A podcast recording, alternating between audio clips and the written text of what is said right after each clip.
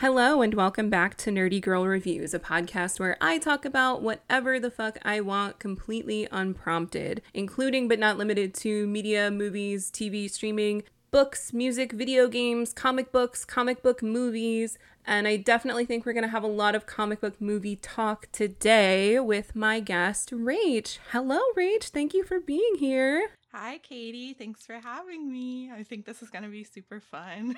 I think this is going to be super chaotic, which that too is synonymous with fun. True.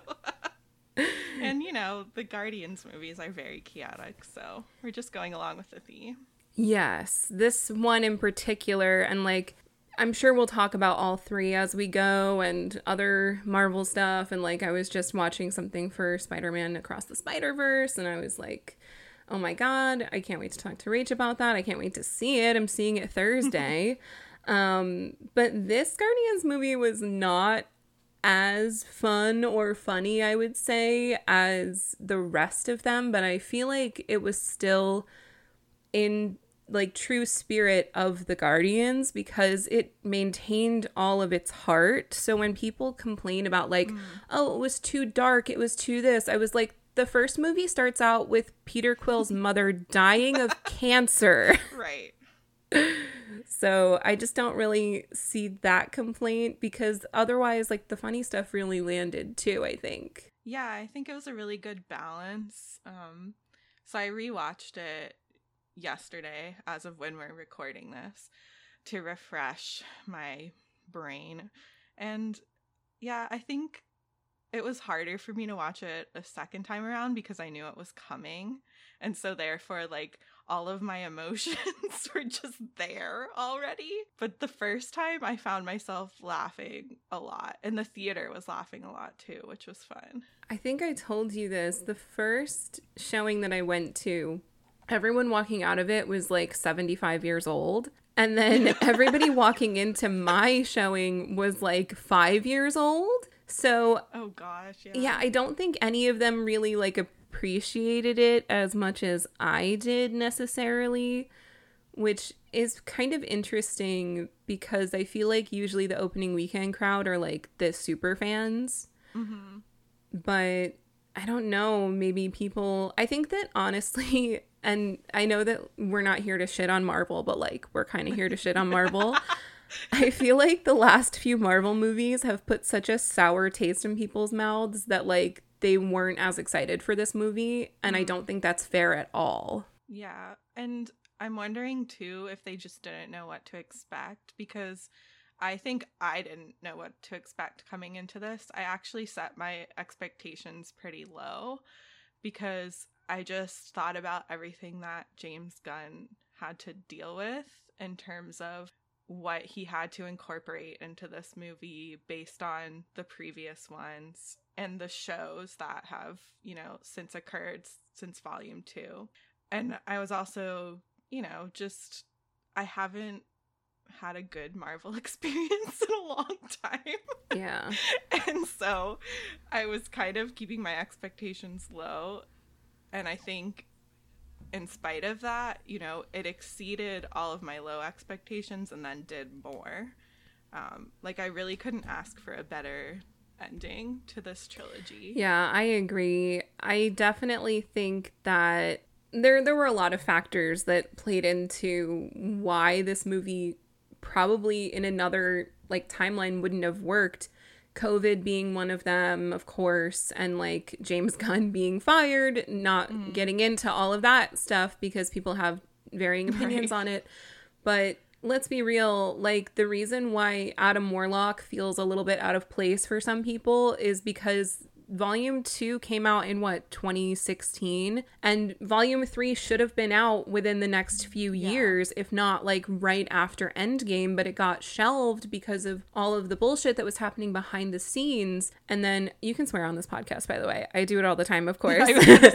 Um, but you know there's a lot that happened behind the scenes and it just impacted it could have impacted everything really really really negatively because when you hear of things like oh we're struggling with this that or the other thing and the other part is like a lot of the cast would not have come back if not for James Gunn so mm. thank god they got him back and thank god they got everybody else back because what we got as an end result for again what you were saying what he had to deal with in the process of making this movie it is the perfect ending for everybody and it might not be the like perfect happy storybook ending that everybody wanted but everybody's alive and i never even thought that was going to happen.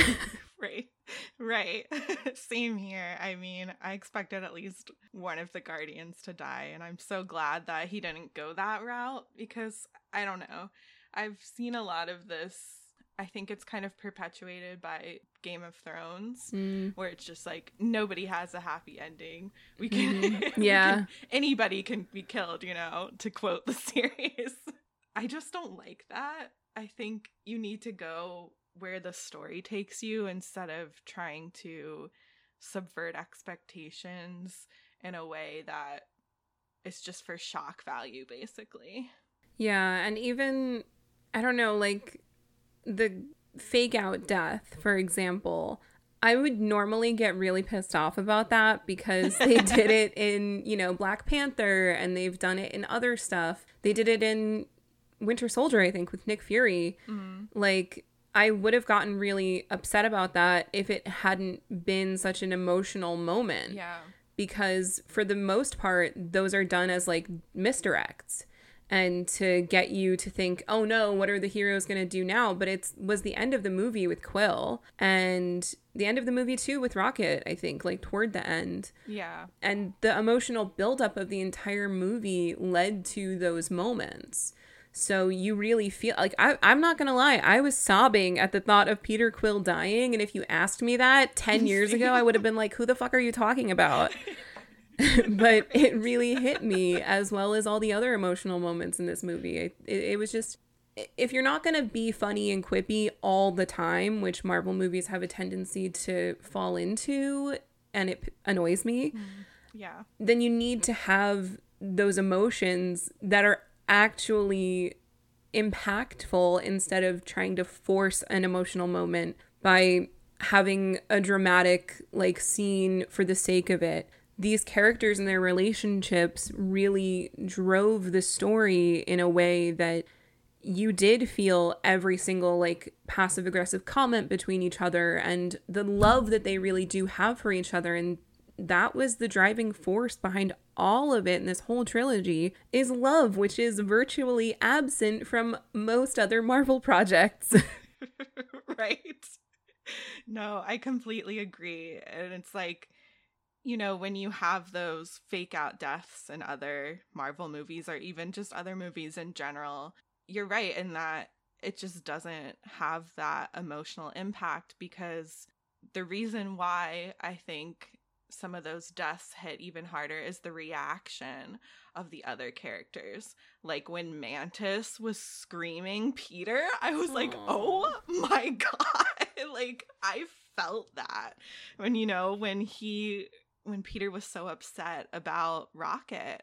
Like you can just feel those emotions pouring out of the characters and they earned that relationship. They earned all of the relationships in the film. It wasn't just like, oh yeah, these two characters are interacting because that's what they do in the comic books. Mm-hmm. where like I can kind of criticize Civil War a little bit in that way where like mm the Tony Stark Captain America conflict was not as impactful to me because it's just like I didn't really care about the relationship that these characters had prior to them fighting.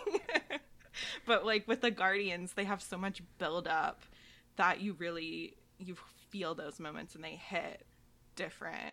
no, it's true. I was thinking about Civil War while you were talking and then you led to that and I was like, "Oh, okay, so we are on the same page." Because I was thinking about it too in terms of like storytelling.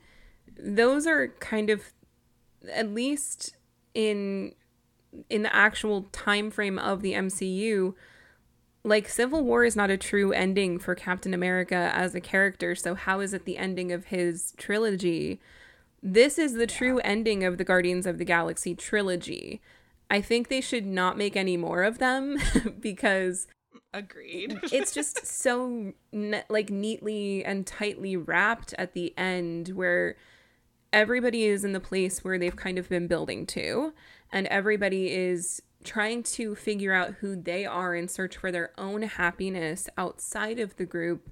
But I saw somebody describe it as like senior year. It's like when you're about to graduate and you realize that all of your best friends who you love, that you spend every single day with, that you hang out with outside of school, they're not going to be in your life to the same capacity because you all are going to have your own things going on mm-hmm. but you still love them and you're still like there for them you might not talk for extended periods of time but that's still like your family that's still somebody that you love and you maintain those relationships but it's yeah. not the same necessarily which you can't say you can't say it for a lot of other like superhero groups namely the Avengers, because is the Avengers, does it even exist anymore? We get a hard cut, like, this is what happened, this is what's going to happen. I could give a fuck less about the post credit scene, let's be real.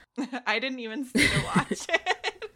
I, di- I didn't stay the first time because I told you this, but and I think I talked about it a little bit on here, but the movie stopped playing like literally five minutes before it was supposed to end. And I was like, I'm so done. It's like it's like almost eleven o'clock at night. I have work tomorrow morning. Like I need to leave.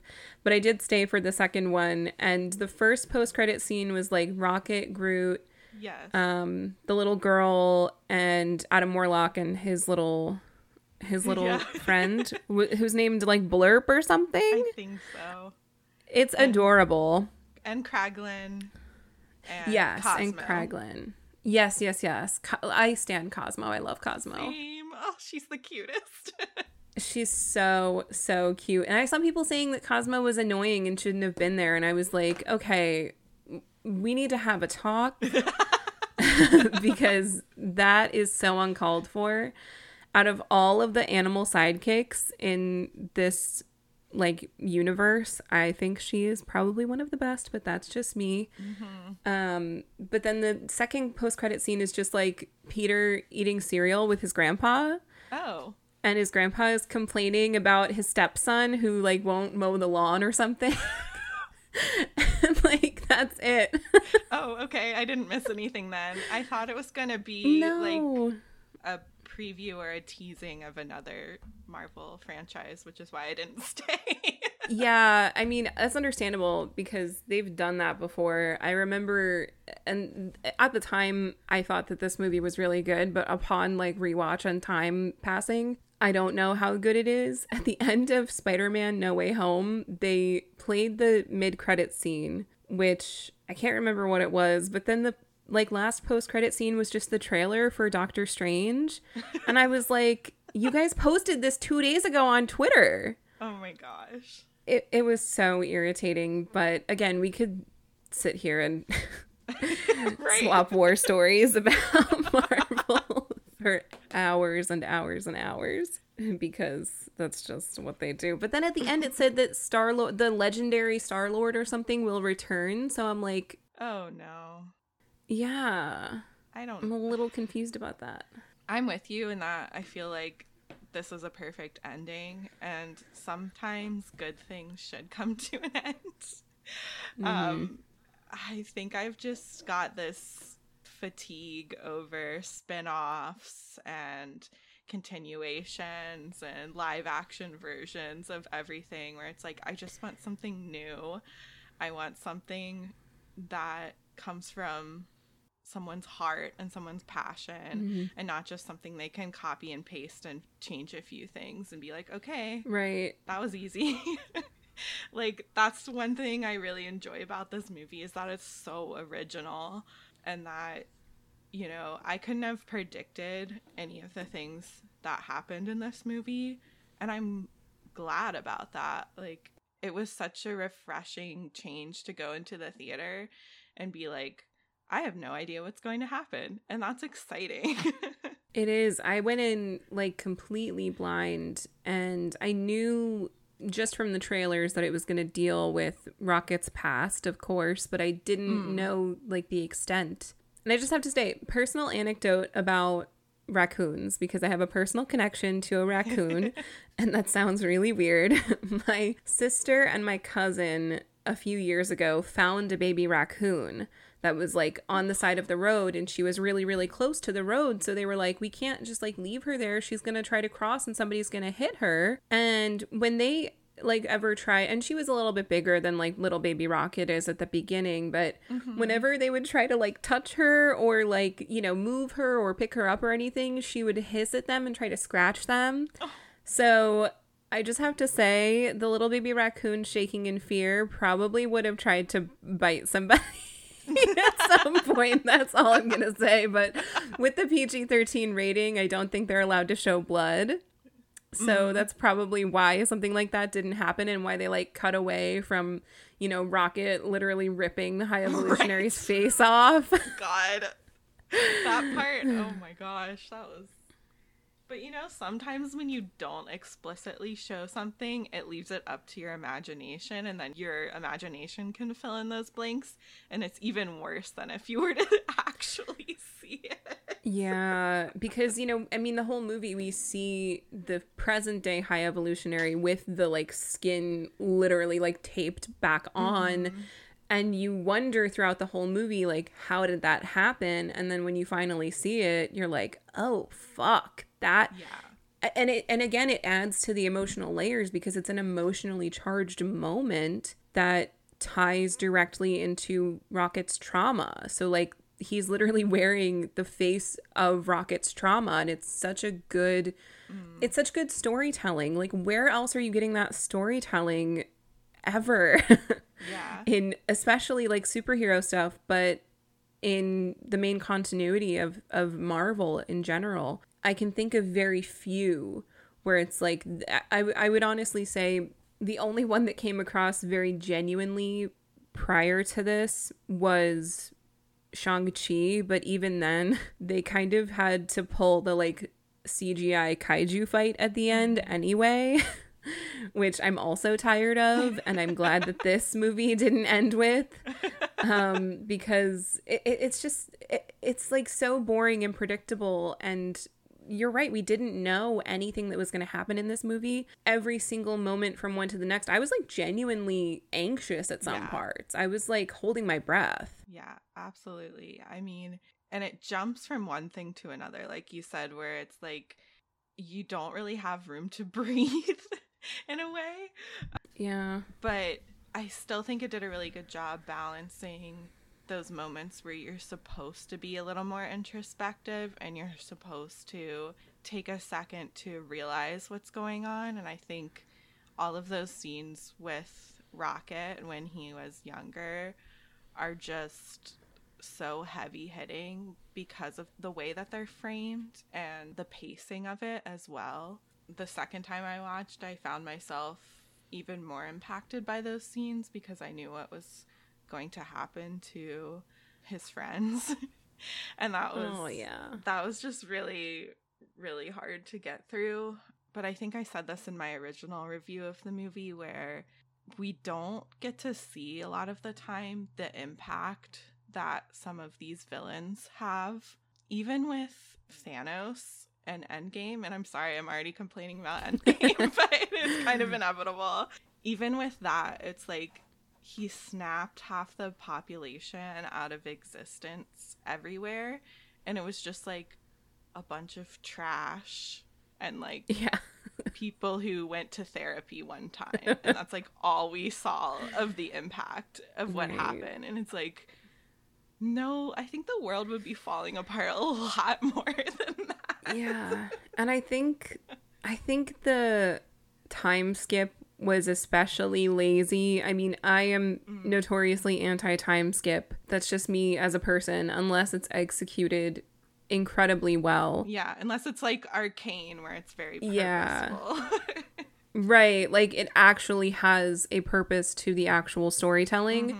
I felt like they could have had Endgame take place a year or five months later Yeah. or whatever. And it would have made much more sense than everybody's just gonna retire and sit around for five years and just like be sad and drink beer and go to therapy with gay Joe Russo and, you know, just not even deal with anything and have a half-assed a team of people trying to protect what's left of the universe it just didn't come across as any kind of genuine and when you think about rocket in this movie especially the fact that he dealt with the loss of his friends for five whole years hmm. and now they're just back there were moments where I was like, why are these moments hitting them all so hard? And then I was like, oh, more than half of them were literally dead like a month ago. right. so when Quill is having his benders and he's crying and drinking and falling down and throwing up and all of that, I'm like, how has he not gotten over this in the last five years? And then I remembered he got snapped out of existence Yeah. For five years. So he never had the time to process that grief and like actually mourn Gamora. Now we're just dealing with that. And the fact that it's coming, you know, what, six or seven years after the last one, it's a little bit difficult to kind of catch up but at the mm. same time if you like never watched any of those other movies i feel like you would have felt the same because this is so self-contained the movies themselves tell just the story of the guardians. We're not having cameos. We're not having this person come well there's cameos but from actors. Not you know not like chris hemsworth just walks in and and says something funny and then farts or whatever and walks off.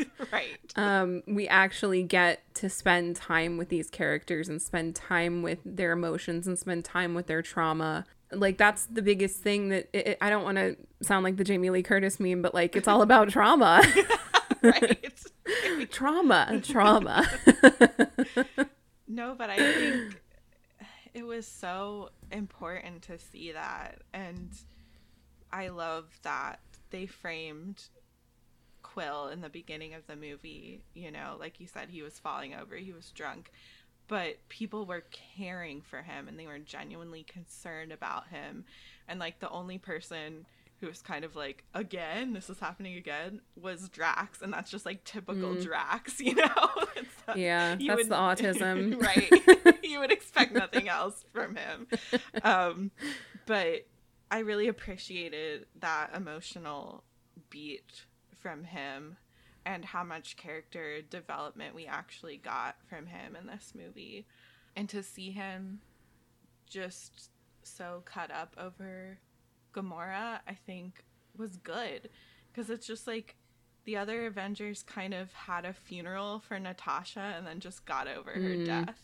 And it's like that's not how human beings work. or No. it's not how they're they should work. Where it's just like people grieve in different ways and we didn't get to see really any of that. Yeah, and I think that even just the topic of substance abuse as a whole in the MCU has really not been utilized correctly. Especially, we're going to complain about Endgame again, but with Thor and characters like Tony. Like, Tony has a severe drinking problem in the comics, and I don't think they wanted to lean as heavily into that in the movies because of Robert Downey Jr.'s own, like, mm. past with substance abuse, which I understand. So they kind of replaced it with PTSD and anxiety, which is also a great thing to explore. Yeah. You have to portray these things realistically, but to portray them realistically and then also compassionately Yes.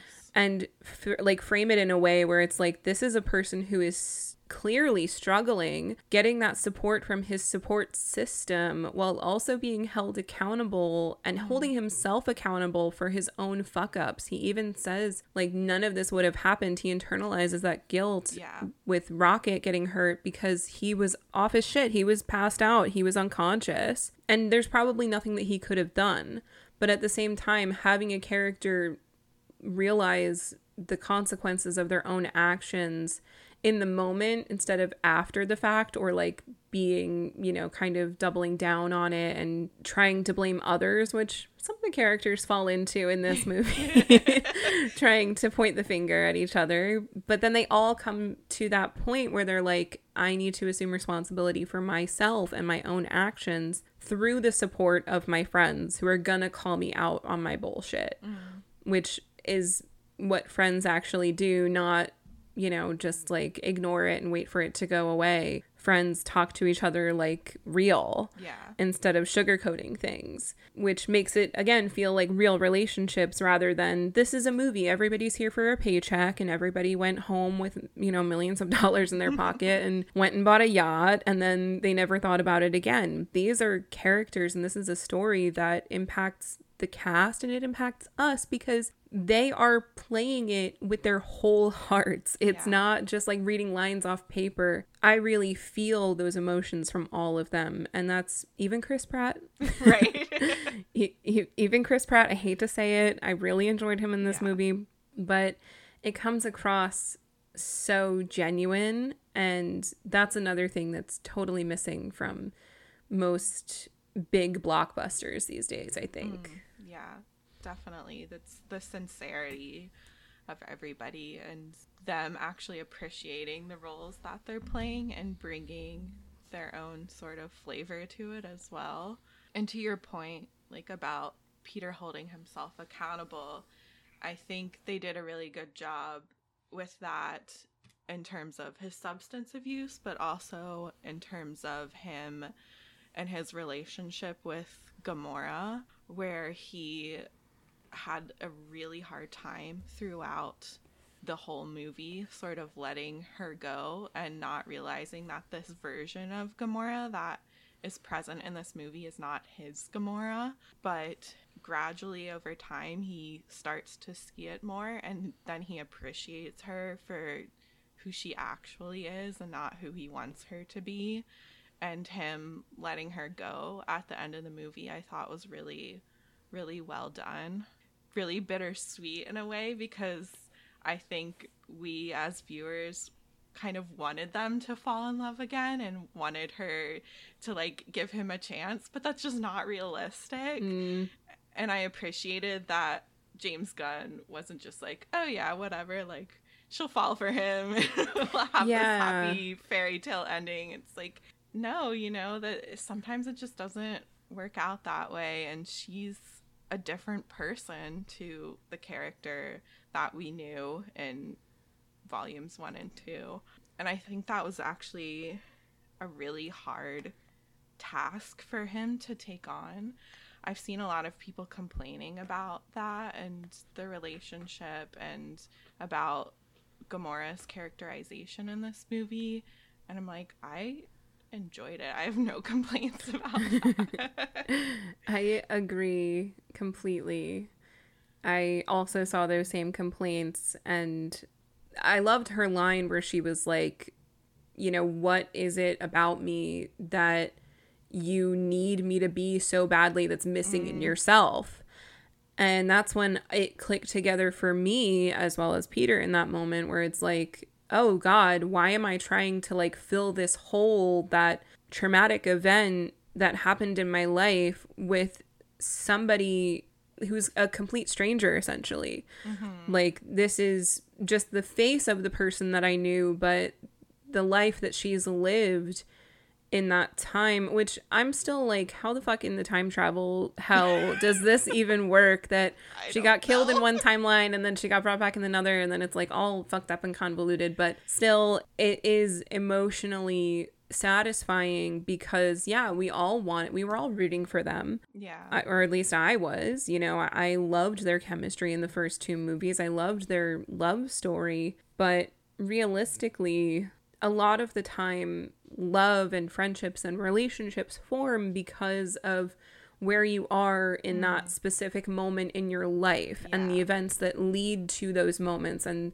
the experiences that you have while you're living with that person or doing something with that person, you can't force that when you've had completely different, you know, paths that happen to cross again because now Gamora has her whole family with the Ravagers and it's like, you know, there's there's a completely different world out there for her mm. that she's experiencing now I think that there could have been a number of ways that James Gunn went about it, but tying her in with characters that we already know and also showing her as like having love and acceptance from those characters and having the same kind of bond that she had with the Guardians. So we're not like, oh no, she's so sad. She's all alone out there and she's got like nothing. She does have something and it might not be the same, but it's maybe better you know maybe there's something that it's it's like there's always another door that opens mm and it's like a second chance, which again is what this movie is about yeah. especially with James Gunn getting another chance to come back to the trilogy it's a, it's such a well thought out like metaphor and it's such a well thought out story beat that I think played out really organically throughout the story. I do kind of wish that Gamora had had a little bit more mm-hmm. interaction with some of the other guardians, but even her just saving Rocket from Adam Warlock. Right. She didn't have to do that. But I think there is a little part of her that in some way is like cosmically connected to them, even though she doesn't really know it. Because she does come to that realization at the end like, I can see how I would have loved these people and I would have loved. Peter, but I'm not part of the family anymore, but I once was. And it's like a weird dichotomy of, I had this other life that I don't know, yeah. but now I have this new life that is the only thing that I do know. But either way, she's happy and she's surrounded by love, and that's all that matters. yeah, and I think to your point about there always being an open door, I never got the impression that like she was never going to meet up with these people again and that was just it. She's just going to cut them off forever. I feel like there's so many possibilities for head canons and fanon interpretations of what could happen in the future and just the fact that she understood Groot after only two Aww. days of spending time with him, I do think that speaks to her connection with them and that she is part of the family um, in a way. Yeah, that was something that hit me and didn't hit me until after yeah. I found out that the reason why we could understand Groot in that moment is because we're part of the family now too. I'm gonna cry. I know. oh, it's so good. It's so good. It's just another one of those again things where first of all, good for Vin Diesel for getting to go into the booth one day and record something different because I'm sure just repeatedly saying I am Groot for seven or eight years was a little bit annoying because his only other line is family in the mm. in the Fast and Furious movies. Um, a lot of people were like, I thought he was going to say something about family, and then I was going to start cracking up or leave. Which oh I I would have understood, but yeah, no, I I just really love the way that there are those opportunities now to interact with the rest of the Guardians again. Especially, I think Nebula too. Like, mm. there wasn't any real animosity between them. Yes. So I'm kind of led to believe that at some point post Endgame, or maybe the events of Endgame, kind of buried that between them because that was a big point of contention in volume two where they were kind of butting heads and they were like figuring out what they really mean to each other so to see maybe see them redevelop that in the future again i don't want to see any more yes. guardians anything but i could definitely like read a fic where they you know meet up once a year or whatever and just get together and catch up and give each other support and like show each like show interest in each other's lives. Mm-hmm. because it's a really important relationship and like i'm really close with my sister so that like sister bond is something that i love to see represented on anything except for like frozen but i'm gonna go on another anti-disney rant i guess. Oh no don't get me started yeah, I really appreciated that relationship too. And it was only on my second rewatch that I realized that Gamora stuck around to help uh, Peter save the other people on the the spaceship because of Nebula. She specifically said, "I'm not leaving my sister there." Oh, um, yeah, which is really nice to see like you said, especially because of Volume Two, where they were actively trying to kill each other the entire movie. yeah. yeah, that that happened. Um, oh man. But again, it's one of those things where you talked about this happened in this timeline and it didn't happen in this one. Um, which is again really confusing. I'm not trying to make that much sense of it. No. But yeah, I can see their relationship just prospering and growing, especially because of Nebula's growth in this movie in particular. And I really do want to talk about that because I yes. I really loved her character arc in this movie.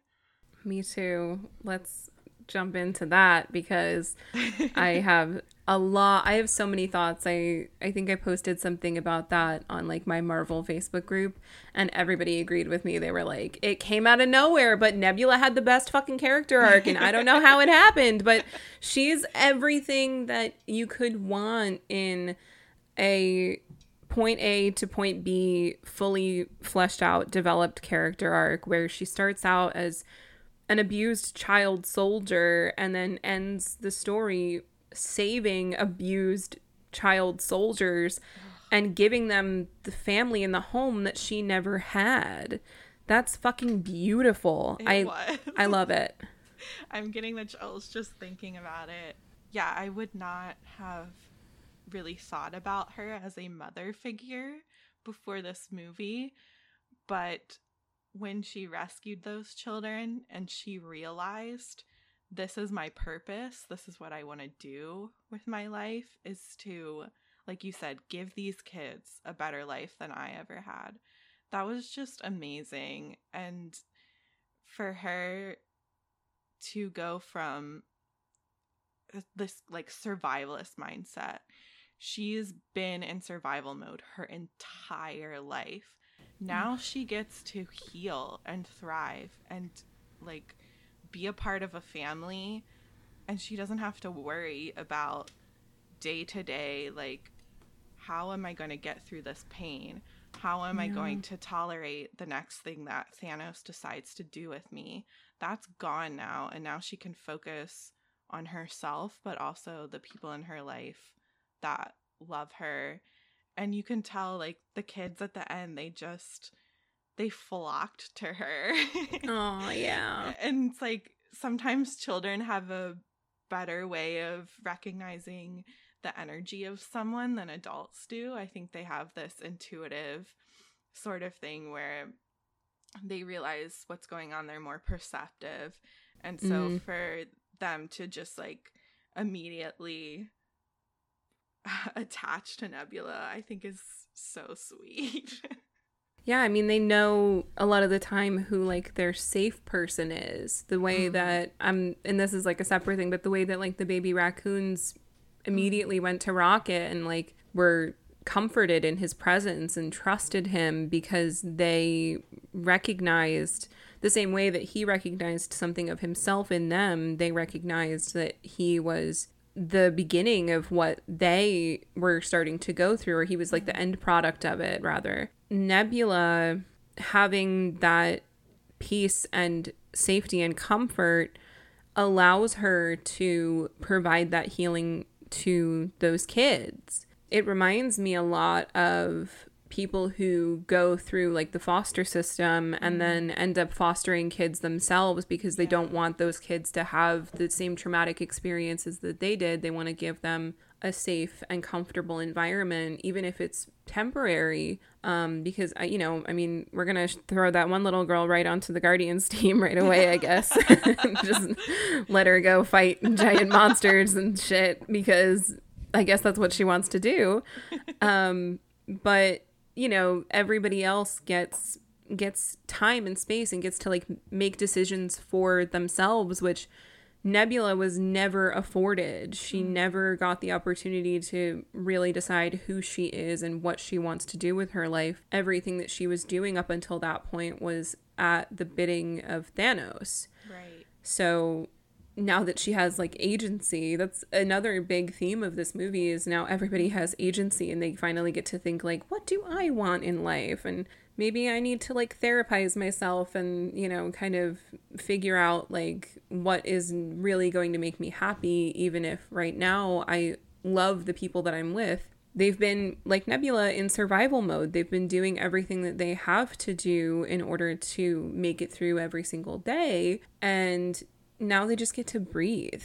And that's yeah. like a huge thing where it's like you just get relief at the end of it. The same relief that we feel when Dog Days Are Over starts rolling, you know, and everybody just starts laughing and singing and dancing and just having a good time. It's like, and it's not even corny either. I would have accepted yeah. it even if it was corny, but it was just so cathartic and so genuine. Across the board, Nebula, the perfect character arc. I have no complaints. Yeah. I think another really great one was Drax. Um, yeah. And how Nebula helped him find his purpose as well. Where I know they had a pretty contentious relationship before that, but her getting to see that side of him and she also opened herself up to seeing that side of him too you know she yeah she has a tendency to sort of shut people down. But I liked in this movie how open she was and how open she became, like with Mantis and Drax, seeing their value in the team and telling them their value. Like, I don't know that Drax would have come to the conclusion that he didn't need to be, be a destroyer if it wasn't for Nebula sort of guiding him in that direction. Right. But that was really nice to see and his relationship with the children and and his Aww. arc coming to a close because this whole time we've been with Drax every other moment he's kind of reminding us that Thanos killed his family. Mm. You know, Thanos killed his little girl, and that's oh. why he became the destroyer. And so for him to be able to adopt all of these children and and become a father again is just it's so beautiful. I just had a sick thought where I was like, it's just like Scott's tots. I don't know why that came to me. Um, but the thing that I was thinking about before that was how beautiful it is that, first of all, he came to that, you know, conclusion, even if it was prompted by Nebula. Mm. But the fact that Nebula could recognize in him that he was a good father when she herself has never, I mean, I don't know how much she knows or remembers about mm. her biological parents, but the only father figure that she really remembers in her life is Thanos, who abused her. So for her to recognize in Drax, like, you have the qualities of not just a father, but a great father, and you can be a father figure to all of these kids that makes him maybe he's not thinking about that but maybe it's just me um, but you know that that makes it all that much more impactful when you really sit with it and think about it. And that's my other favorite thing about this movie is the more I sit with it and the more I think about it, the more I love it, yes. which doesn't really happen. Sometimes I'll sit with something and think about it and the more I nitpick and the more I like analyze it, I'm like, "Wait a second. That doesn't make any sense. That's stupid." no. But I don't have that with this.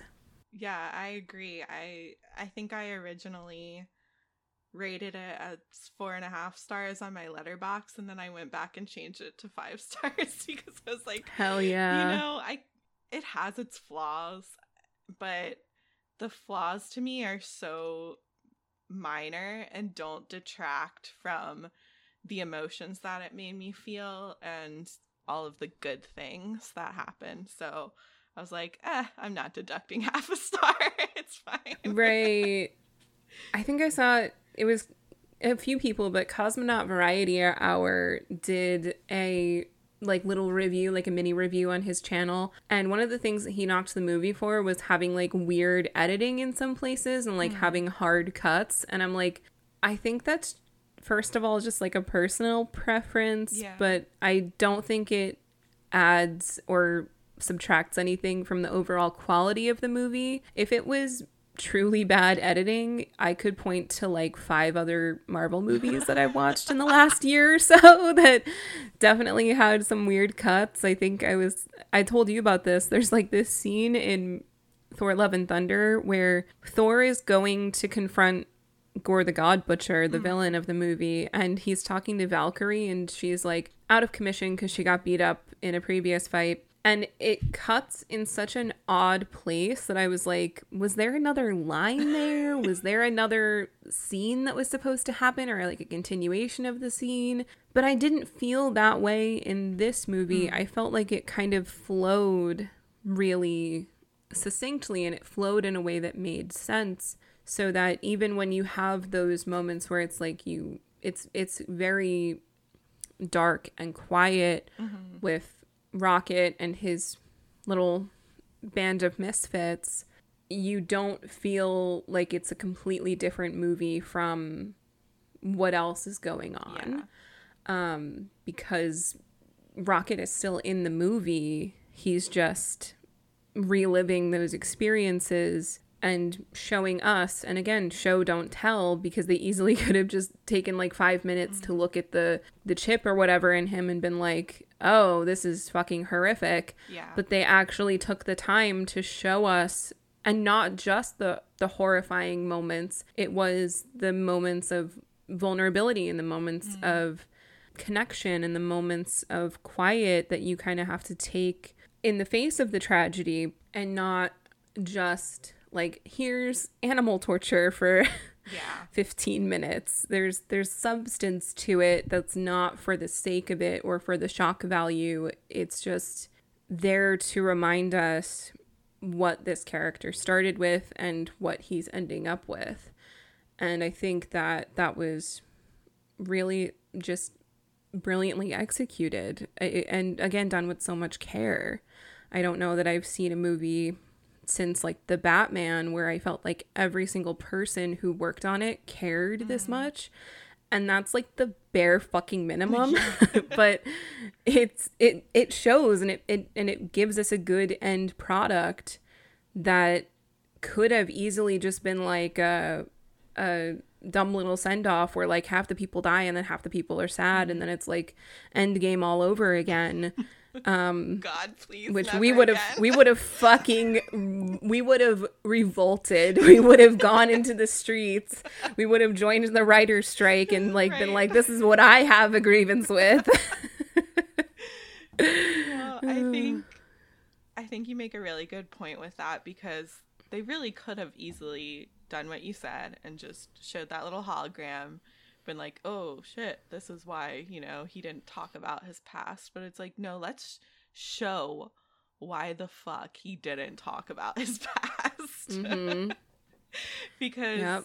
you know again i think that endgame did a pretty terrible job mischaracterizing rocket and turning Mm. him into this sort of apathetic quippy i don't know animal sidekick that just you know like slapped thor on the face when he was having a panic attack and for laughs for Oof. some reason even though i didn't find that funny whatsoever. It's not funny.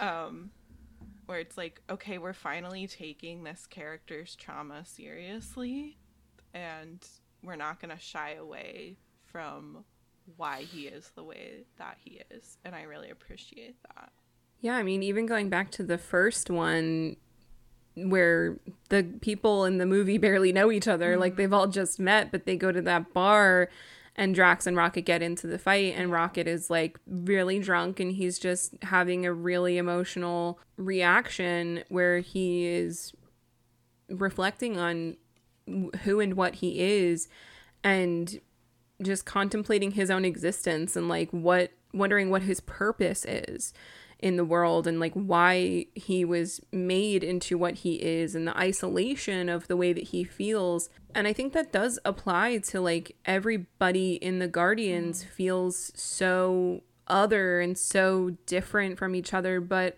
that's what brings them together weirdly. Yeah. Like Mantis touched on that a little bit too, where she was like, I don't have any experiences in life outside of what ego taught me and told me and showed me.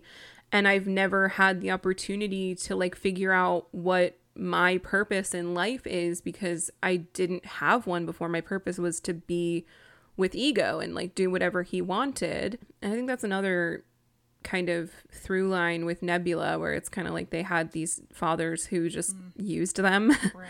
um and uh, that's a question mark for me is like what is next for Mantis? Mm. What is Mantis going to do next? What is she going to do in life? And again, I don't really care to see it unless it's like a little one off yeah. and James Gunn does it, but I don't think he's going to. I think he's pretty wrapped up in Superman and all of his DC stuff. So maybe, you know, somebody will write a great fic about it or somebody will make like a a fan movie or mm-hmm. something mm. where it's like Mantis's adventures um, with her uh, with her new babies. Um, it's an interesting thing to think about, like when you have so little of your own agency, then you finally get it. It becomes a really existential mm. question. And I love that those themes were explored because it resonates with me. It resonates with a lot of people, I'm sure, where we kind of question our, our life paths. I'm going through like a whole questioning of my life path and figuring something else out. So maybe that's part of why it all hit me so much. But it also does, it's just a like human experience. And that's, again, so simple, but it really hits when you get to see yourself represented in something mm. and it's not you know it's like it's fucking aliens. Like it's not it's just like little alien people you know they're in space just hanging out. And it's like who would have ever thought that this silly movie with like a talking raccoon and aliens would hit so hard and reveal the truth about like human nature yeah. when half of them aren't even human. Like that's so special. Yeah. I think if I can, I'd love to talk about sort of my relationship with Mantis and how much she means to me. Yeah, I want to hear that.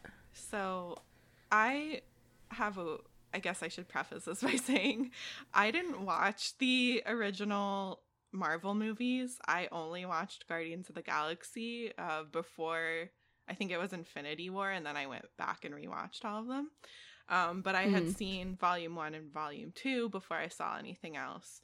And when Mantis was introduced, I know she really wasn't a big fan favorite. I think some people had some complaining about her writing and sort of how subservient and subdued she was and I don't know. It was it was hard for me because I saw so much of myself in her.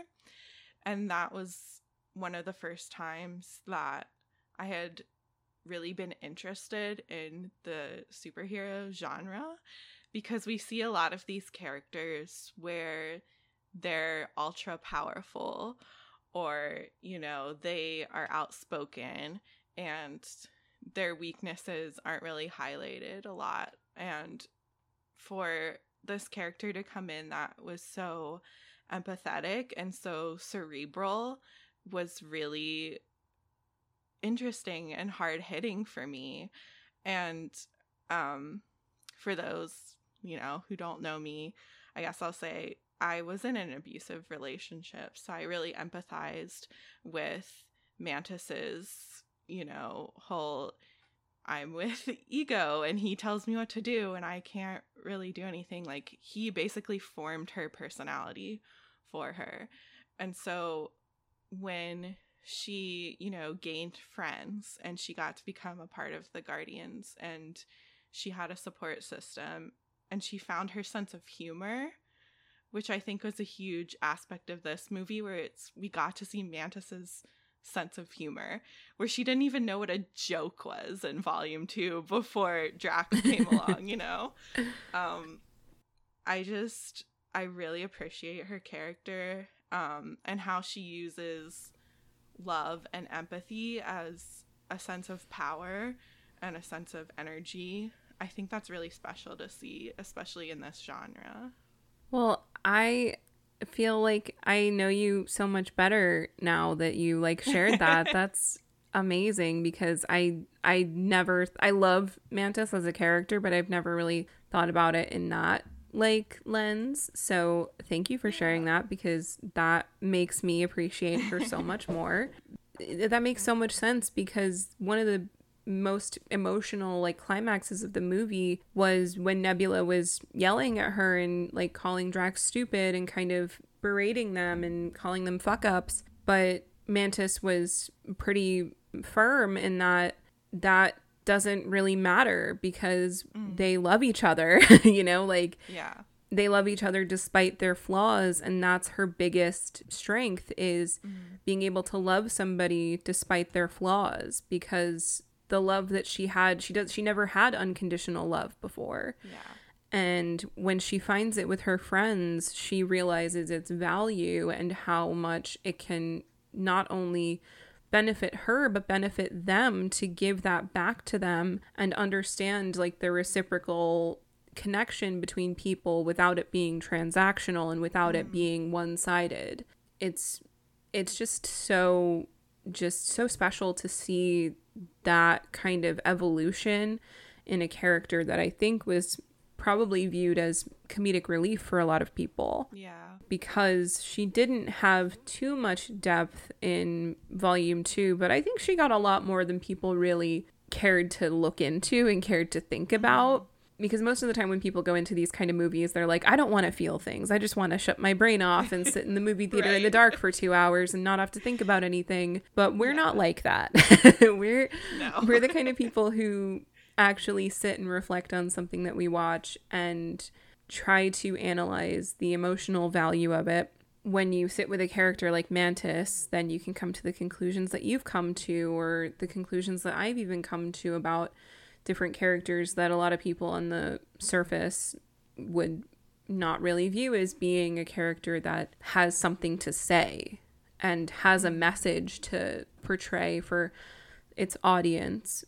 But I don't think that anything in these movies was done like by accident. I think that it was all purposeful yeah. and none of it was done to like fill up runtime or fill up screen time or do something like visually engaging, even though this movie was beautiful by all standards, yes.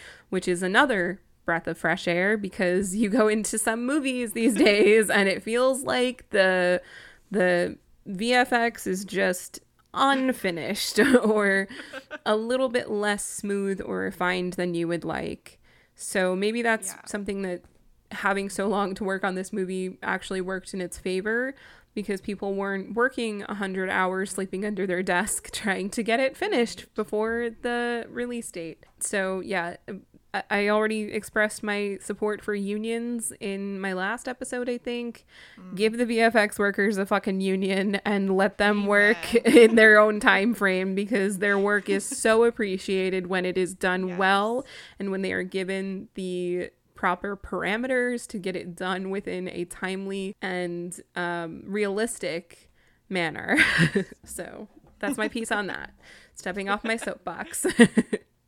no, but to that point, can we talk about the hallway scene near the end of the movie? Oh my fucking god, it's so good.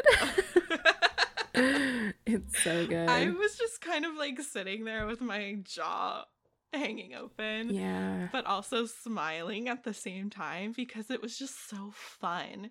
Yeah. And it was all I'm sure it wasn't done like all in one shot practically, right. but the way they edited it made it look like it was one shot. I was like, Birdman who? Like I Oh my this gosh. so good. it really is.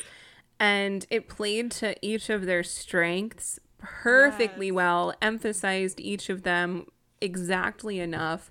We actually got to see like Drax and Gamora go back to their roots with the weapons that they preferred and like mm-hmm. just every first of all everything that they do with Quill in these movies with his blasters is so much more creative than any like John fucking Wick or whatever that people have like regular guns or even Star Wars because yes. he actually well in Star Wars they don't even hit their targets cuz they're fucking stupid But but the hallway scene was probably one of my favorite scenes in the movie and mm-hmm. the brutality of the violence in this movie really took me off guard actually and it yeah. shouldn't have following the last James Gunn movie that I watched, The Suicide Squad, because while that was a rated R movie and they could get away with a lot more of that, um, that movie was fucking graphic.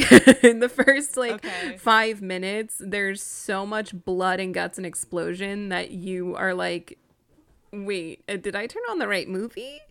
Um, what's happening here?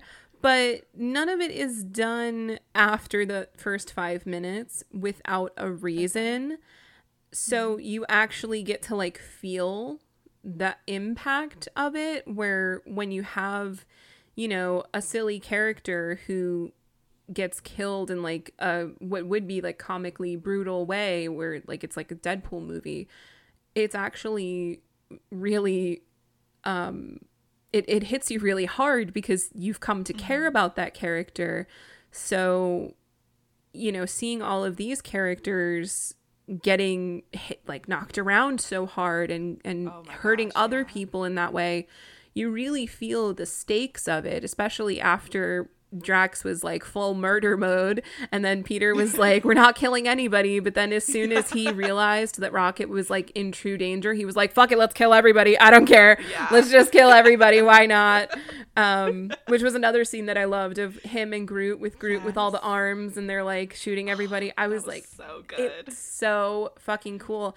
Which again could have just been like a silly like action movie scene where you don't really know what's going on and you can't really follow it. The emphasis was on Quill and Groot and their mm-hmm. the emotions that they have tied up in that fight and how far they're willing to go to save Rocket. They don't give a fuck about killing anybody at that point because the only thing that matters is Rocket. And mm-hmm. that is good movie making and good storytelling 101 when you don't have something in a yes. movie just for the sake of it when you don't have it in for shock value when you have it in for a reason and not just to make something look cool in 3D or you know whatever movies we're making movies for nowadays just to put butts in seats and sell a bunch of tickets and make a billion dollars I truly couldn't give a fuck if this movie makes a billion dollars, two billion dollars, five dollars. I don't think that's a marker of its quality or its success, mm-hmm. but that's just me. no, I agree. I yeah, the choreography in this movie was just so good. And like you said, you could see everything that was going on. There was a focal point in every scene. Whereas I feel like so many of the movies nowadays it's like it's so muddy. Mm. You can't tell what's going on. You have to watch it back like 10 times to figure out who shot who mm-hmm. and like who's dying. Yeah. I can't tell what's going on. Um, but with this, it was very clear. Everything. it's something I really appreciate about the Guardians movies is that they're like bright mm. and exciting and the settings are really exciting. Like I want to go to Knowhere mm-hmm. and I want to walk around or even that gross like what was it orgo court yeah. like, that was so disgusting it was so gross. it, but it was really well done. Yeah. Um just the way that the settings are crafted it makes it feel like it's real. Yeah and it also makes it feel otherworldly, which is really fun. Like I think about Ego's planet and how yeah. cool that looked. That was really well done. But I think that just goes for all of the Guardians movies and where they take place. Yeah, because a lot of the time when you have a movie that does rely so heavily on CGI, it can kind of look muddy like it can kind of all look the same it can kind of all have mm-hmm. the same kind of color palette the same shapes and the same shades and stuff but when you blend practical with CGI first of all I think it makes you appreciate the practical that much more because the sets on Knowhere are like I from what I can tell from like behind the scenes videos and pictures and stuff, mostly real. Like they are truly like built sets. And then you have the CGI stuff and then you have stuff like OrgoCorp, which I was thinking when I was watching back reviews about this movie, it was really disgusting, but you really do feel like it is a real place and more over that it is alive because it's made out of uh, Yeah. organic matter, which is under different circumstances and in different hands, I think would have been so much harder to pull off. But the way it was mm-hmm. done was just it, the end product is so good. Like, how can you have any complaints about it? You know, it's just, it's so Yeah. it's so perfect in its execution and it makes you appreciate the movie as a whole so much more especially when you don't have to walk back old things and old locations and um try to like recreate like they could have tried to recreate like Quill's ship and they could have tried to recreate other things that they've done before but they are working with what they have and what they have is what you know we saw it in the um, christmas special a little bit too.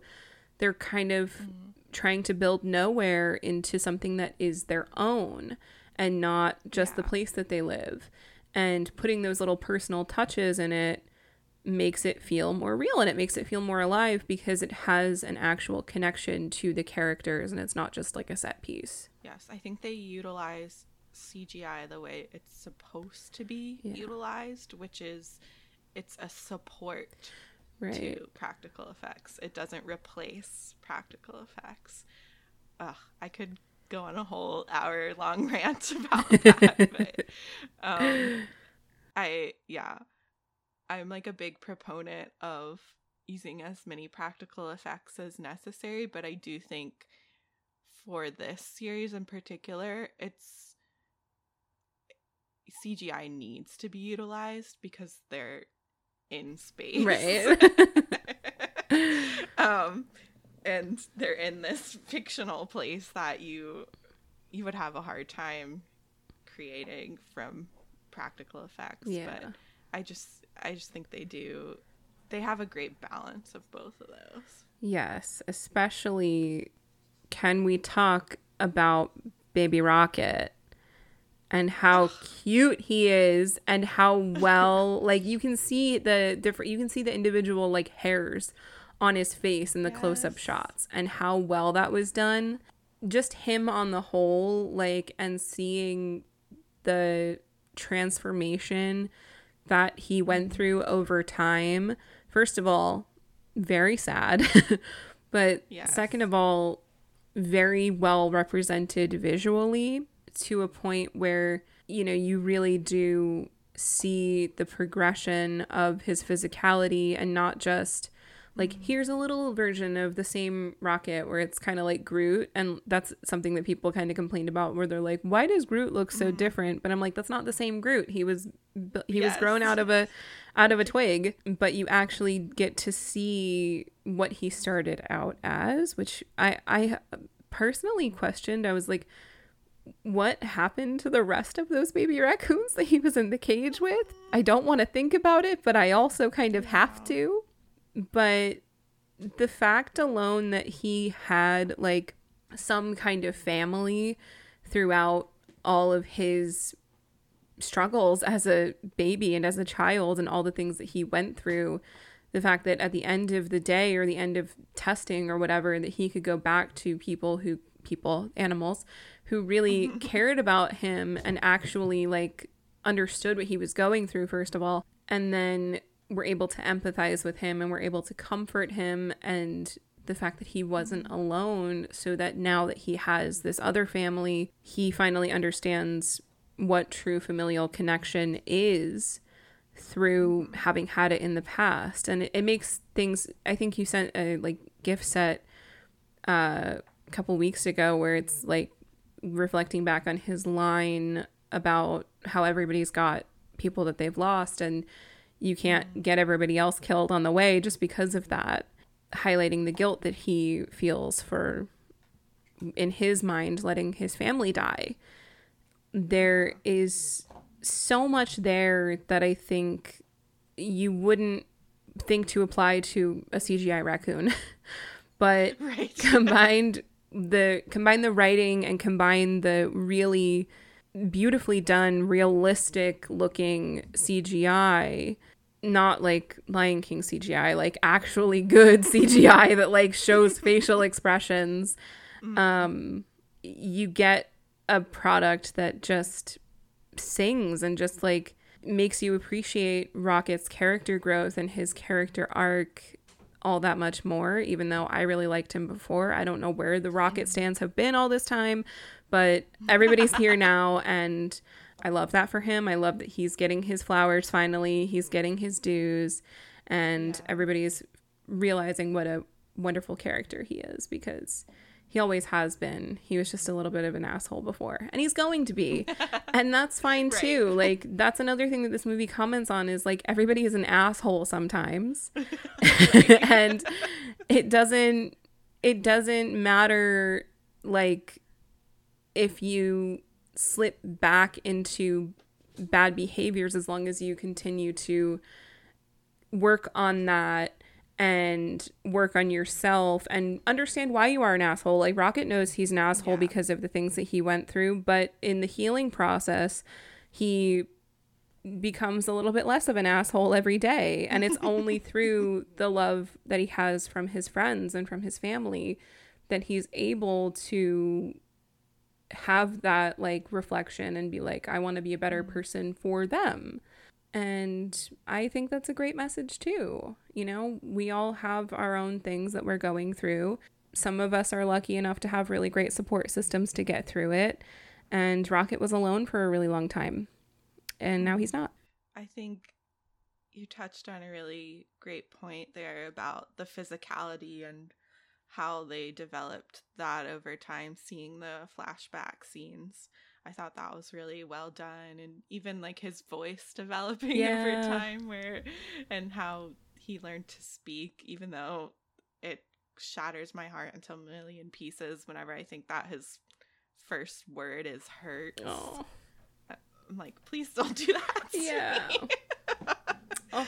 Um but yeah, he slowly went from, you know, walking on all fours to walking upright and um, something else I really liked was how they showed him sort of being crafty and like stealing yeah. batteries when he could get the opportunity to do so. I thought that was a really nice touch. It was just like the little details that added so much to his character and to his development. Um, I think they did such a good job with that. Yeah. Oh, even like the little, like you could see the dirt particles on him when he was in captivity. Oh. And even that just like hit you oh. in the face. Yeah. it's like this poor animal can't even, you know, take care of itself, can't even groom itself. Oh. Um and it, it was with that, you know, with his friends as well. They were the same way. And ugh, I, I don't even like know if I want to touch Aww. on them because it just makes it makes me so upset to think about them. I don't know why, but Floor in particular, her character design like m- fucked me. It's up. disturbing. it's she looks like something that like Sid from Toy Story would make. Yes. It's yes. like the baby doll head with the like with the spider legs. Spider legs. Yeah. Yeah. Yeah, that was something where I looked at her and I was like, oh my God, the absolute torment that this poor bunny has probably gone through. Um, it also made me think that she, I mean, and the rest of them might really, you know, empathize with Nebula because Nebula got taken mm. apart and put back together. But something that really hit me in those scenes was when he got the key and he used it to mm. to open the doors and he and Lylla hugged for the first time. And I was like, "Oh my god, they've lived right there right next to each other for probably several years at this point." Yeah. and they've never been able to hug because they've had these bars between them. Like he's played with Floor, he's cuddled with Floor.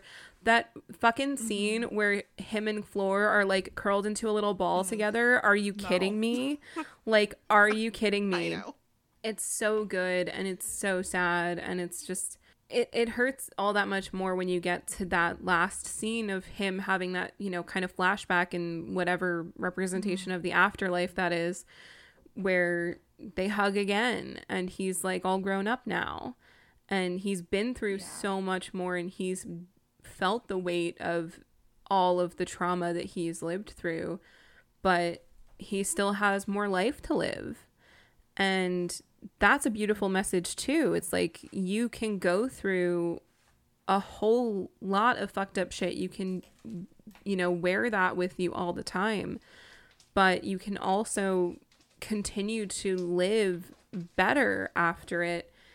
It's such a hopeful message and it's Yeah. so it's so smartly done. It's just that especially hit me in a way that I- just wasn't expecting to because like like again, it's a fucking CGI otter. You know, like why am I crying over an otter and a walrus and a rabbit? Um never mind the fact that I'm like a huge animal lover anyway, but Yeah. Same. yeah, that that was just oh, there all those all those scenes really tugged at my heartstrings. Oh, I think I read something on James Gunn's Twitter where he said Teefs and Lylla and Floor were the reason why I had to make this movie. oh. And that just really struck me where he recognized how important they were and how important they were for Rocket's journey and just I think too the high evolutionary we haven't really talked about him Mm. a lot, but as a villain, how impactful, how scary he actually is. Because I do think the MCU kind of struggles with villains sometimes. I would even say the first Guardians movie struggled with that. Um, I really was not a big fan of that, uh, but they made up for it. I think with Ego, I thought he was a really, really good villain. Uh, but they even one upped that in this film, which was that's pretty hard to do considering Ego is like a planet. Yeah. Basically, He- he- He's, he's, a more or less a god, yeah. Yeah, and so he had pretty much ultimate power at his fingertips. Um, so for them to one up that, that was really impressive in my opinion. I agree. I also really loved Ego and I I see so many people complain about the portrayal of the character and the fact that Quill's dad is a different character in the comics. I don't really give a fuck about that because I Right. don't ever have a reason or a drive to like read those comics because I just love the movie so much and if I really wanted to go and read the comics I would, but I don't Yeah. so yeah that you know and having him have a really personal tie to quill and just like the slap in the face of the moment where he reveals that he essentially killed peter's mother Yes. That oh is fucking like sobering. Like i remember my fucking stomach fell out of my ass when i first watched that scene. I was like oh my god i can't even believe that he just said that. Yeah. and you get the same effect with the high evolutionary and the kind of talk about you know control and manipulation and and being a god which mm. did a lot more commentary and way better commentary than love and thunder even though that was all about fucking gods um especially that line where you know one of his employees is like for god's sake or whatever and he says there Yeah. is no god that's why i stepped in yeah. you see the cracks in this illusion that he is created that he is this all powerful, all controlling being when he is really just as fallible as anybody else. Mm. Because another thing that really shows those cracks is the insane jealousy that he has a rocket and the fact that he can't cope with this thing that he created in his mind possibly surpassing him and being better yeah. than him and being smarter than him and the cruelty that he then further escalates as a result of it, it really serves to highlight the insecurity that he has deep down. Because if he felt, mm. you know, sure of himself and his abilities, he wouldn't have had to do that. I don't I don't see the criticisms where it's like this villain was one dimensional or he wasn't really fleshed out properly.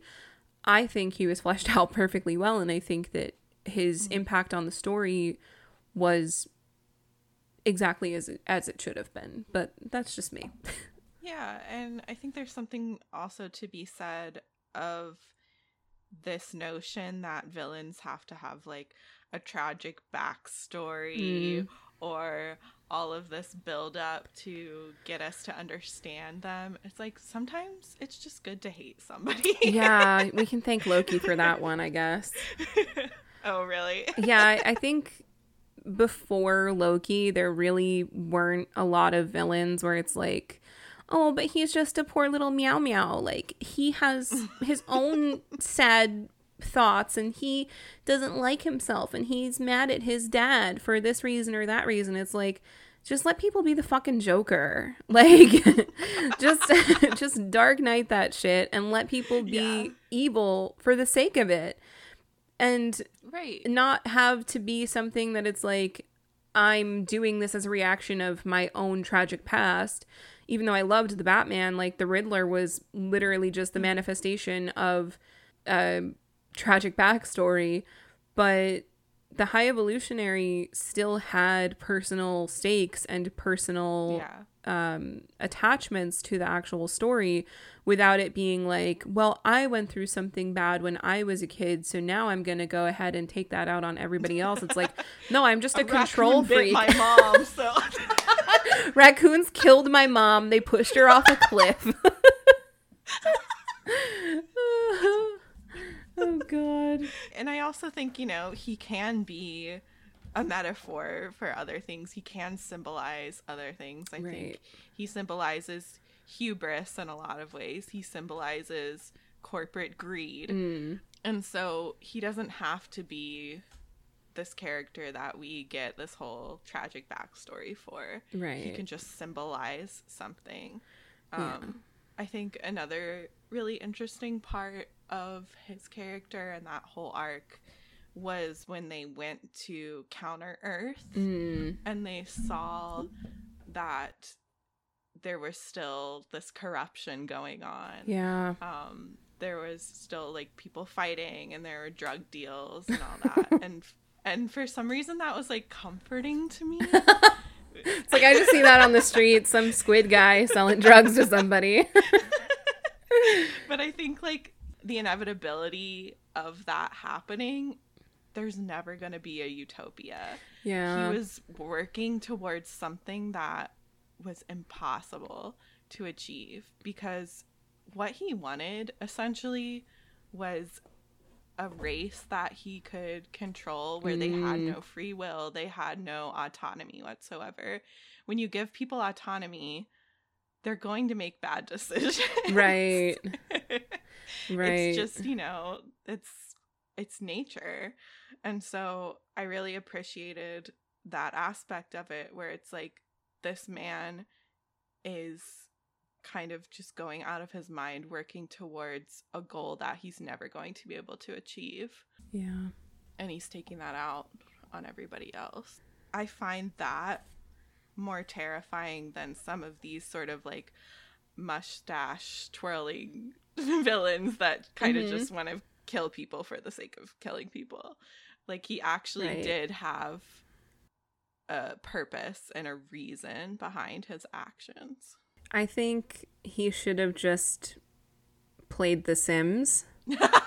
if he really wanted like to exert control over others, I think it weirdly reminds me again going back to that like parent child relationship mm. of like parents who will have a kid and their kid will turn out differently than they mm. wanted them to of the like perfect image of them that they created in their head and then taking it out on their kid when they don't meet those impossible expectations because they're their own person and you can't control what they do or Yeah. what they become or the way that they express themselves or identify themselves or what they believe in a lot of parents want their kids to be like miniature versions of themselves. Mm-hmm. And in expecting everybody to be perfect you don't allow for like things like personal growth and things like you know what the guardians are all about and what they're going through and the messaging and Yeah. the and the theming behind them.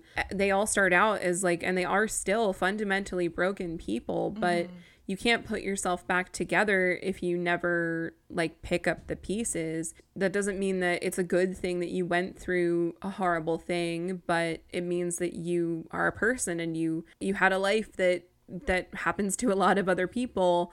If you just have perfection all the time then is that satisfying? Mm. Is happiness and stability really something that you can savor if you don't also couple it with like hard times and times where you're kind of trying to you know keep your head afloat and just get through a really tough thing because then how do you appreciate when things are good or when something Yeah. good happens there has to be a balance and there has to be a good mixture of both preferably more happiness and more positivity and more good times Yeah. but that's not the way that life usually goes and that's just something that we have to accept rather than trying to like micromanage it and make everything around us and make other people that's another thing. You can't control the behavior of other people. Yeah. as much as we would like to as much as many of us would like to like kind of micromanage the actions of those around us all we can do is react to their actions not control their actions so i think there i think there was a lot of good uh thought put into that. But the the corporate side of it too i think Yeah. makes me feel like it was a little bit of a fuck you to Disney and the way they try to like control everything and make everything the same and make everything palatable and make it feel like you're kind of going back for seconds every time you go back and um yeah fuck Disney. Amen. not because Ron DeSantis doesn't like gay people but because Disney fucking sucks the end yeah, and I also liked that they tied the sovereign into him as well. Mm-hmm. Um, because I did feel like they were a bit of an enigma in volume two, and I was looking forward to how they would be brought back in volume three. Mm. um, because there was kind of that cliffhanger where they were like still really pissed off at the guardians and they Yeah. want- they, wanted revenge um, so i thought that was a cool way to tie the two movies together or that it has this thread um, yeah and there were some really fun easter eggs as well i felt like where we get the obelisks who you know Yes. they they fight in the beginning of volume two um and the little i don't know what they're called like the little rat things that quill kicks around oh yeah yeah yeah and like they're yeah. eating them on the stick Yeah. in the beginning of this movie Oh god. It's a little disturbing when you think about it, but it's also like, hey, everybody's got to eat, right? True. Um yeah, I was thinking about that too and how like all the fan service moments weren't like moments that kind of took you out of it mm. and made you be like, "Oh, hey, that's like that thing from that movie, like the fucking, you know, nostalgia tour of Endgame. We're just shitting on Em- Endgame for 2 hours today." it was purposeful and it was meaningful because like bringing back the obelisks was further service for Mantis and her ability to like empathize with all creatures. That was another thing that really stood out to me in this movie was the kind of personhood that they assigned to mm. all living creatures and the fact that they were just scared and she was able to recognize that in them and comfort them through that and connect with them in a way that nobody else would have. Like Drax's first instinct when he saw one of them was to jump inside its mouth and cut it open from the uh, from the inside. So, exactly yeah. Another thing that I caught was when I forget. I, I think it was Quill, like cut off the gravity to the um Mm. like the security guard suits in OrgoCorp. I feel like that was a little bit of a reference to the first one when they were escaping the prison and they cut the gravity so that they could escape, which could have been like a cutesy little like tongue in cheek, but it was also like Quill trying to impress Gamora and doing something that he I think Rocket did it in the first movie, doing something that he learned from Rocket, Yeah. which shows you just how much these people learn from each other and Yes. grow with each other. It's it's so good. I noticed too the second time around is like how many of them could actually fly the spaceship now? Yeah, and the fact that Gamora can't Yeah. because she doesn't have the the experiences that they've had. yeah. That's so cool. Yeah, that was a fun connection as well where you're right, they totally learned so many things from each other. I think that's so fun. Um it reminds me of, you know, Avatar where they incorporate each other's bending styles by the end of the series. Yeah. I think that's a pretty fun parallel. Oh, I love that. Everything leads back to Avatar. that's th- that's what I've learned uh, thus far in my life yes. is that there there are so many things that are applicable to Avatar that it's like once you see it, you can't unsee it. Yes. I just think that there was so much going against this movie and everything that they brought to the table while it may not, you know, seem necessary, it all had a reason for being there. Although I will say thinking back, I am super sad that everybody on Counter Earth essentially died and, you know, genocide was committed against mm-hmm. them because, especially that Bat family, was so nice to them. like, let them borrow their car and gave them a safe place to go to. But I think that also further highlights the fact that, like, you can empathize with people who maybe you don't even have you have a language barrier mm. with and still recognize that like they're in need of help and help them because it's the right thing to do. Because they came to that planet trying to help their friend but in the process like realized that all of these people are the byproduct of rocket Yeah. you know like he's the reason why they all exist but i am still sad that they all died because they were nice They were. some of them were yeah, I guess, you know, it just shows how the high evolutionary just, you know, he just sweeps things under the rug when when it doesn't work out for him. It's just crazy. Like just destroy an entire planet worth of people. That's it's insane. yeah it's the absolute like devaluation of life. Yes.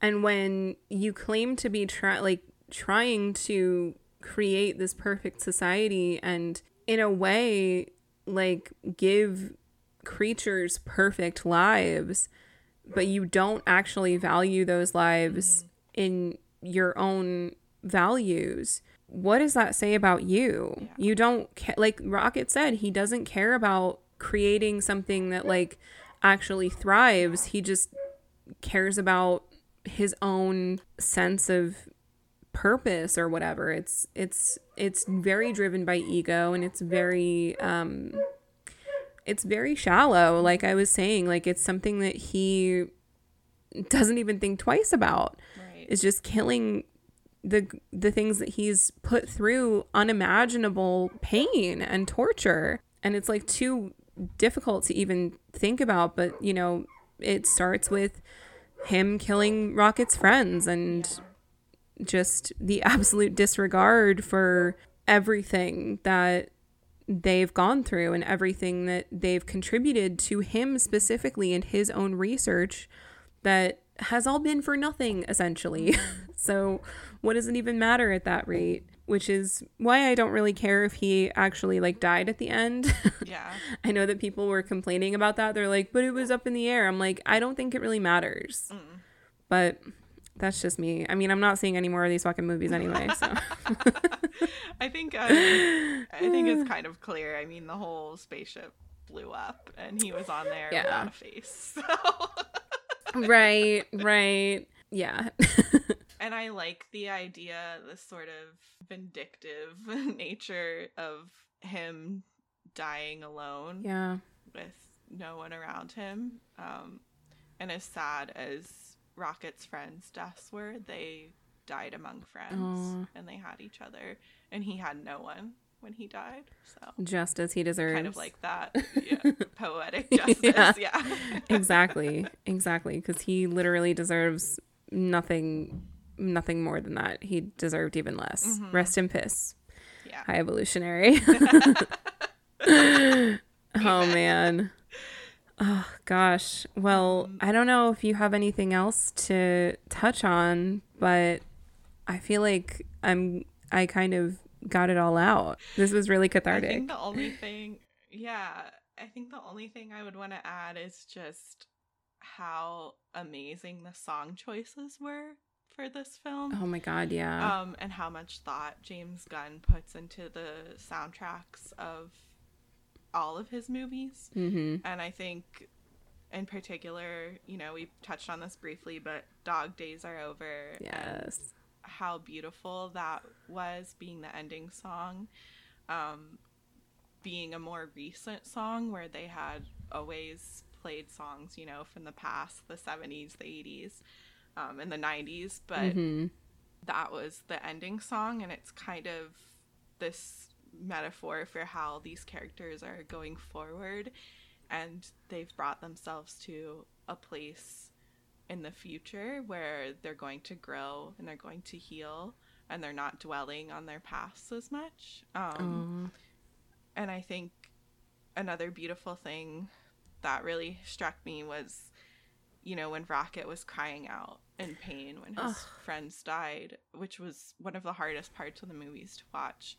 Um, but they let him have the last moment in the film where he's crying out in Yeah. joy when he's when he's listening to that song and he's dancing with his friends i just thought that was an amazing cyclical journey um yeah it just, it was just perfectly crafted I agree. I even going back to the beginning, opening the movie with the acoustic version of "Creep" by mm-hmm. Radiohead, like yeah fucking poetic cinema. It was so good.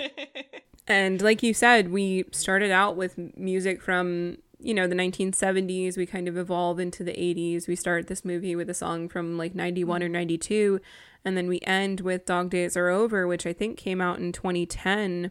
Having that be like the bookend of the movie and then uh, we didn't you didn't stay for this but the post or the mid credit scene actually as oh i stayed for that Oh, okay, yeah. It played "Come and Get Your Love," yes oh, which i cried yeah, kind of started uh, starts all over from the beginning, but you know, it, it's very symbolic, especially with like Peter returning to Earth and figuring out, Yes. you know, where his place is now because he left when he was like seven or eight years old Yeah. and coming back to an earth that is completely different and has transformed so much since he left it and marking that with the music choices mm-hmm. was very very smart although i did giggle a little having seen um, the mario movie the fact that beastie Boy is no sleep till brooklyn was in both movies and chris pratt was in both movies that took me out. Oh, that completely took me out. But i loved it. I loved i loved it in this movie a lot more than i loved it in mario. I think the needle drops in that movie were a little bit so iffy sometimes. they were a little bit iffy sometimes. Uh, Nobody can do I Need a Hero after Shrek 2. Yeah, I'm sorry. yeah the just how deliberate it was in this movie and i think sorry to just give one more point like the lyrics no, it's of, okay. um the dog days are over where it goes run fast for your mother which is volume one run fast for your father which is volume two run for your children and your sisters and brothers which is volume three it's just like Aw, yeah. so poetic and beautiful and yeah i just really I, i'm a big fan of when music hits emotionally and when it's used so purposefully. Um, Yeah. I think music can be so cathartic and can express emotions that we have a hard time saying out loud. Um, so I think all three volumes do such a great job with that. Uh, completely agree with that. The Guardians Volume 1 soundtrack, I think, was the first CD, remember those, that I bought for my first car. Oh, Um. Yeah, and I listened to it literally like for months on end. and it it's it's music that I honestly grew up with Yeah. because it's all music that like my dad listens to, but it really broadened the music that I personally listen to today because there's like modern equivalents of it of course. But yeah, having it actually be applicable to the story and impactful in that way where it kind of ties into the actual uh you know elements that are are going on on screen it's not just like you know 2016 suicide squad where it's God. essentially like a two hour long music video you know? Um let's just throw in all the licensed music Oh that we can. No we're pulling from catalogs that actually make sense for the story and it was brilliantly done in all three movies and i can't wait to see whatever james gunn does with dc now because i'm sure he's going to pull off something similarly brilliant and i am going to be the first one to go see it but i know there's people who have their own feelings about all that and all i have to say about that is they're keeping the good and they're getting rid of the shit Yeah. and that's all that I care about. I wish Marvel would do the same, but I don't think that's going to happen anytime soon. So I'm jumping off that ship and I'm mm-hmm. getting on the DC Express. yeah, I think I'm. I think this is the last MCU movie I'll see. I think I'm kind of done with it, um, but we'll see. I think it's the perfect one to end off on, and you know, especially if you just take this trilogy as as a trilogy, it's the perfect ending for this set of characters in this set of movies. Um, but that's just me, and that's my piece, and um, that's all I got to say on that, honestly. um, so yeah, wow, that was so much fun Yes. to talk about this movie. Um, I know we both really loved it, and I know we both really love Guardians. So getting to share that with each other is so special to me, and this is why I've been doing this podcast is to like share things that I love with people that I care about, and um, I love how much media can really unite us as human beings and give us, you know, a kind of look into each other's lives through it because I think you can tell a lot about a person from their favorite book and their favorite movie and stuff. So thank you for joining me and, Aw, and thank you for sharing so much of yourself with this. yeah, it was so much fun. Uh, thank you for inviting me and for doing this. And I know, you know, the editing process afterwards. I did that for a very long time. So you, you're Yeah. gonna you put a lot of love into this, and I really appreciate it. Oh, thank you. Yeah, I I that's the biggest thing that I set out to do this and you know, you having a podcast, I'm sure you did it for the love. You loved Avatar and you just wanted to share that with Rebecca and share that with people who also love Avatar and that's the reason why we're we met and the reason why we're friends and that's so so fucking weird to think and so cool.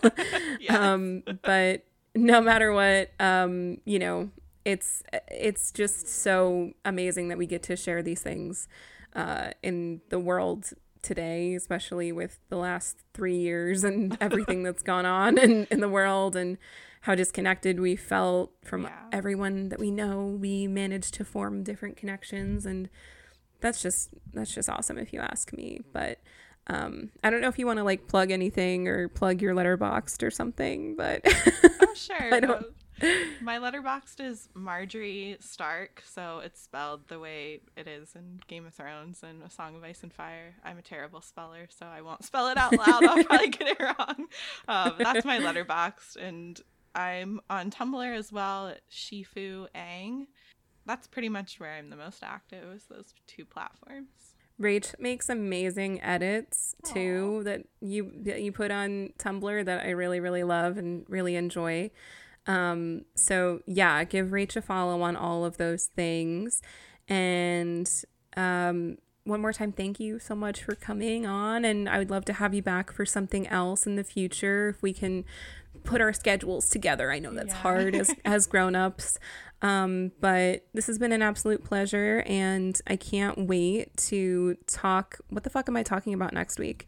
Um, pro- probably into this or um, across the Spider Verse. And I am also still contemplating my next show. Tentatively, it's going to be Castlevania, but who knows? Anything can happen.